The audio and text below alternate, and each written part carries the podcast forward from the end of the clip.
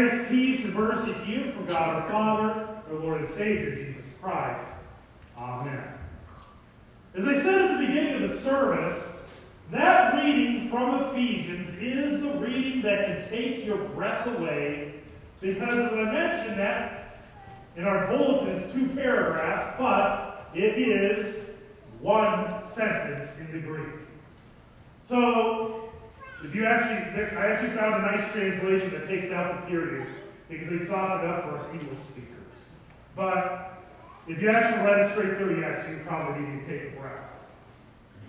But it's very, it's not characteristic of Paul to write like this. So why does he pick this little section, this text, to be the time to have an exhaustively long sentence that create nightmares for English teachers?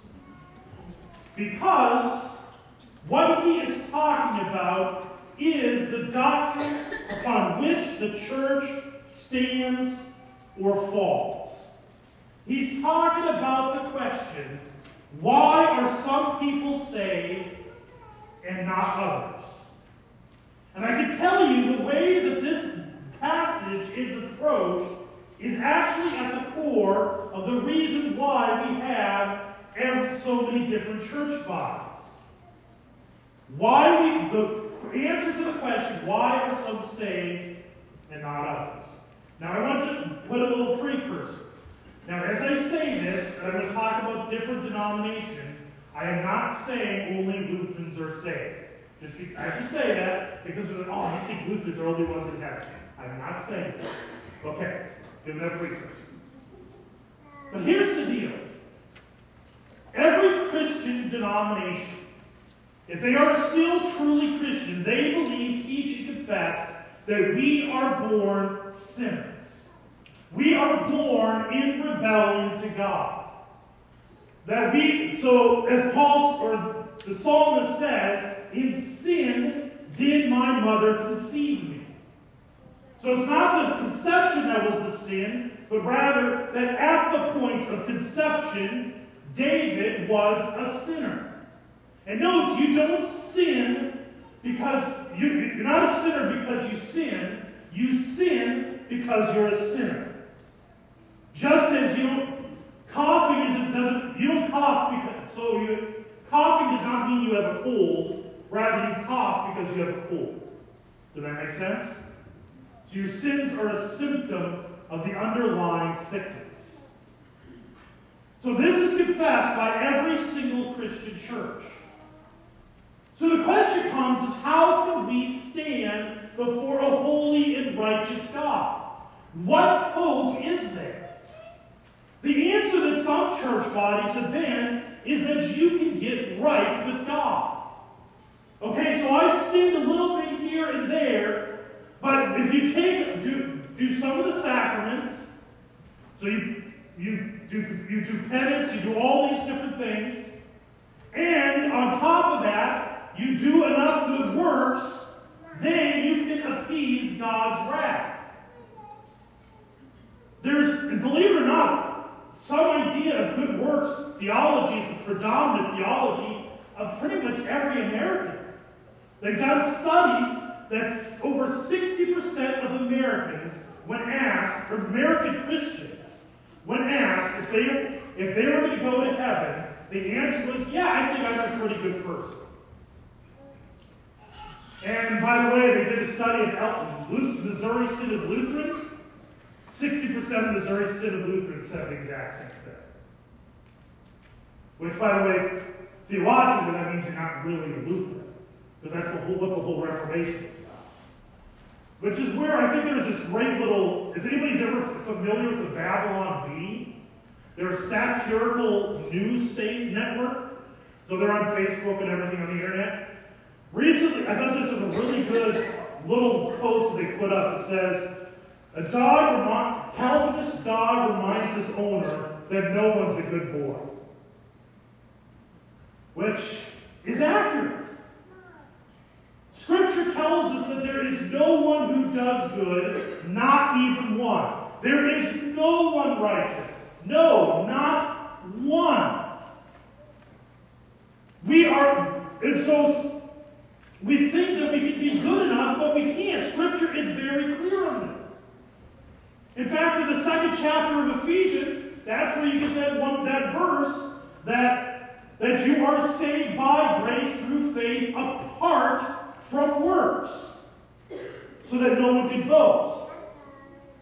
But see, here's the thing is so we our sinful nature, our sinful nature is always trying to find ways to get ourselves involved in our salvation. To make it so that we at least did something. And so the, well, the solution is, is well, okay, what you need to do is if you give your heart to Jesus, if you accept him into your heart, then you'll be saved. Does anybody catch the key problem with one word? If. Because notice it's putting it on your back. There's actually a great old Lutheran book that many pastors are required to read. Called The Hammer of God. And there's this wonderful scene where there's this old pastor and a young pastor, and the young pastor talks about giving his heart to Jesus, to which the wiser old pastor said, Why would you give that rusted old tin can to him? As if our heart is something to give to God. And I'm not talking about a physical heart. I'm talking about our inner being. See, our heart is the problem. Why would we give that to God? That's the broken part. But still, we think, okay, we're not that awful. That's what we, we want to convince ourselves that we're, we're okay, we're not that bad. But the thing is, is all the thing that happens when you follow a works theology. If you, you want to know what God's demand is in terms of how good you have to be to be saved, if it's all on works, you have to be as perfect as your Heavenly Father. That means you can't sin one little itty bit. Not by any thoughts, not by any words, not even the littlest white lie. Like somebody you, do I look good in this shirt? And you're like, nope. But you say, yeah, wonderful. Even that little white lie, you can't say. Which, by the way, that also, if you say it, it's also mean spirited, then you pop off track. No matter what you say, you're going to sin. That is how, that is what God demands is perfection in thought, word, and deed by what you do and by what you don't do. And so, if you go by words, you're going to always say, I, you can't keep up. And even if you go into the idea that you have to accept Jesus into your heart, what often happens in many of the church traditions that teach this is that they'll tell you that they'll, they'll want you to prove that your decision is genuine. See, what ends up happening is good works comes in the back door. And if you're not living like a Christian, then apparently your decision wasn't genuine. Maybe you really didn't mean it. And so again, so they'll call you a backslider, is the term. And begin to, and eventually you're on that treadmill and begin to doubt more and more, and eventually some do give up. Then there is, you look at this text, why this text is such a source of confusion is because it says that God, God the Father chose us in Him before the foundation of the world that we should be holy and blameless before Him in love. So, what were you doing before the foundation of the world? Nothing. You didn't exist. Which, by the way, this is a reminder that God's salvation was not a plan B. Many times you hear that Jesus going to the cross was plan B. No, he planned it before he even began creating the heavens and the earth. He already knew that not what not only what he was going to do, and he but he even knew that he would choose you for salvation. So in other words, salvation is completely 100% the credit of God, 100% God's work. So by the blood shed on the cross by Jesus and the grace poured upon those whom he has chosen, it is all his work. So if God does 100% of the work, then he chooses some people to be saved. He chooses people to be saved. So the, the Calvinist answer is, okay, if God chooses people for salvation, then obviously he must be choosing people for hell. Or he's neglecting to choose people for salvation. Like he he doesn't have the time to get around to it. This is the L in TULIP, limited atonement. The problem with this, there's a there's a pastor, he's now a Lutheran pastor, but previously he was actually a, he was a member of a Presbyterian church, which is part of the Calvinist tradition. And in the Calvinist, so God chooses some for salvation and some for hell. That is the teaching of hardcore Calvinists. And so the question is, how do you know if you're one of the chosen ones? And they say, well, you got to look to your life, look to your works. How you live? Well, in his congregation, there was this, this member. He was an elder, very active in his congregation. He taught Sunday school, Bible class. If anybody was going to heaven, it had to be this guy. But in his 40s, he became an atheist. Which, by the understanding of double predestination, he was never saved to begin with, even though it looked like. Which, if you if you go with that understanding, the question is, how do I know any different? There's no certainty. See, what we believe, teach, and confess as Lutherans is the question. So the question. So God. So why somebody is condemned? Scripture tells us that God desires all people to be saved and to come to the knowledge of the truth. Scripture says that God so loved who? The world, not just some. It says in 1 John, it says that Jesus was propitiation not for our sins only, but for the sins of the whole world. So why is it that some people are condemned? Because they choose to be. It is 100% their blame. Because they have rejected the one true God. They may have chosen another God, but ultimately they are rejecting the only God that truly exists. God is giving them what they want a life apart from them, apart from Him.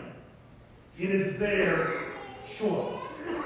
But this is why there are those who say, well, if it's their choice to be saved, to be condemned, then it must be our choice to be saved. But Scripture says, Jesus said explicitly, You did not choose me, but I chose you. He says that we are born not of the will, not of the human will, nor of the flesh, but of God. And right here, before the foundation of the world, He chose us to be holy and blameless in His sight. He makes it, this doesn't make human logic. And by the way, literally every problem comes from us trying to solve God. But, you know, God's, his ways are not our ways. so far beyond us is his mind. See, this is, so as Lutherans, we believe, teach, and confess that your salvation, you have absolutely no credit. Every little bit of it goes to God. And why does this matter? It may sound like we're splitting hairs, but it actually influences a lot. It influences how you worship. You come to why we are what we are doing here is ultimately you're not, this is not just an act of obedience, it is to some degree, but ultimately you are coming to receive God's gifts. That's the number one purpose of coming every more every Sunday. If, it was just to worship, yes, you could worship on the golf course. Because worship is just lifting God and using your abilities, using your talents. But you come here because God is giving you the assurance of your salvation every single week. And why? Because you forget it, not just every single week, you forget it every day. So he calls you again and again to his means of grace by which he claimed you. He came down and he chose you. He sealed you with the Holy Spirit. The first place that happened is in baptism. You were born dead in your trespasses. The reason why we could baptize a little itty bitty baby, or we could baptize someone that's 99 years old or 120 years old, not that knows baptism, but if it happens, the reason we could do it is because in the sight of God, we are equally born dead in our sins and trespasses, and we are equally in need of bapt- to be baptized in the name of Jesus, in the name of the triune God. And so when you are baptized in the name of the triune God, you receive the Holy Spirit, you receive forgiveness, you receive a new identity, and through it, He is choosing you as His child. And through His Word, you come to hear His Word through which He again is pouring forth His grace to you. For it is bought, so as it says right in this text, in Him we have obtained an inheritance, having been predestined according to the purpose of Him who works all things according to the counsel of His will, so that we who were the first to hope in Christ might be to the praise of His glory. In Him you also when you heard the word of truth, the gospel of your salvation, and believed in him, were sealed with the promised Holy Spirit. So ultimately, it's the hearing of the word, which, by the way, baptism is not baptism just in the water, it's with the word that's baptism. But with the word, when you hear it, you it's the Holy Spirit. You are receiving grace. You're receiving the Spirit. And in a little bit, when you come to the altar, you will taste salvation. And because of the wine, you will smell salvation. Because of the bread, you will touch it. And some people might touch the wine too, with their fingers or whatever. But either way, you're going to taste, touch, and smell salvation. Because in the bread is the very body of Jesus. In the wine is the blood of Jesus. And through it, you receive the forgiveness of sins. This is why you gather here. Because you need it in a world where you're constantly being taught to forget that He who is God and constantly being told that you are God. So you're called to come over and over to receive His grace through word and sacrament. And that is what you cling to. Notice when you're talking about when we cling to our salvation, where we find our hope, it's not in our works, it's not in a hope that maybe we're chosen. It's to his promises in word and sacrament. We cling to that which is outside of ourselves. There was a, this past Wednesday, for, I was reading my devotions, the Treasury of Daily Prayer, which is put out by Concordia Publishing House. It's a really nice devotional. For January 1st, there's this really nice devotion by C.F.W. Walther. If you're not familiar with him, he is the first president of the Lutheran Church Missouri Synod. In, at the very end of it, he, taught, he encourages for the new year to make, to have a watchword. In other words, a word or a phrase of encouragement as you walk through your year. As you look what's going on in the world, this, on that same Wednesday, I was sitting there in Subway.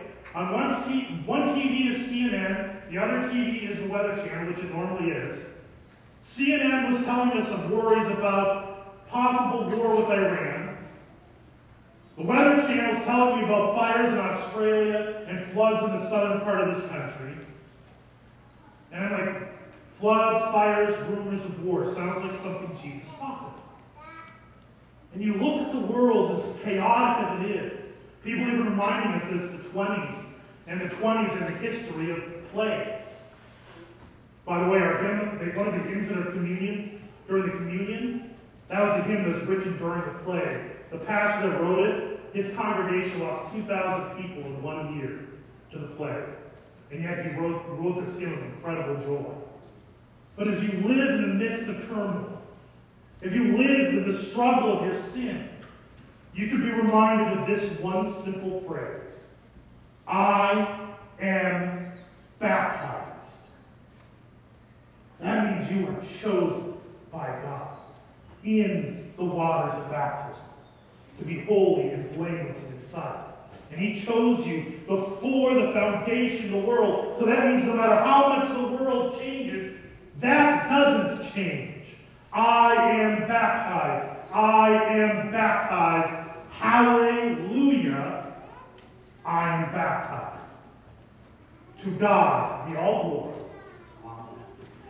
The grace, peace, and mercy of our Lord and Savior Jesus Christ keep you in one true faith, a life everlasting. Amen. At this time, we continue with the gathering of our offering. As the offering is gathered, we'll sing the next.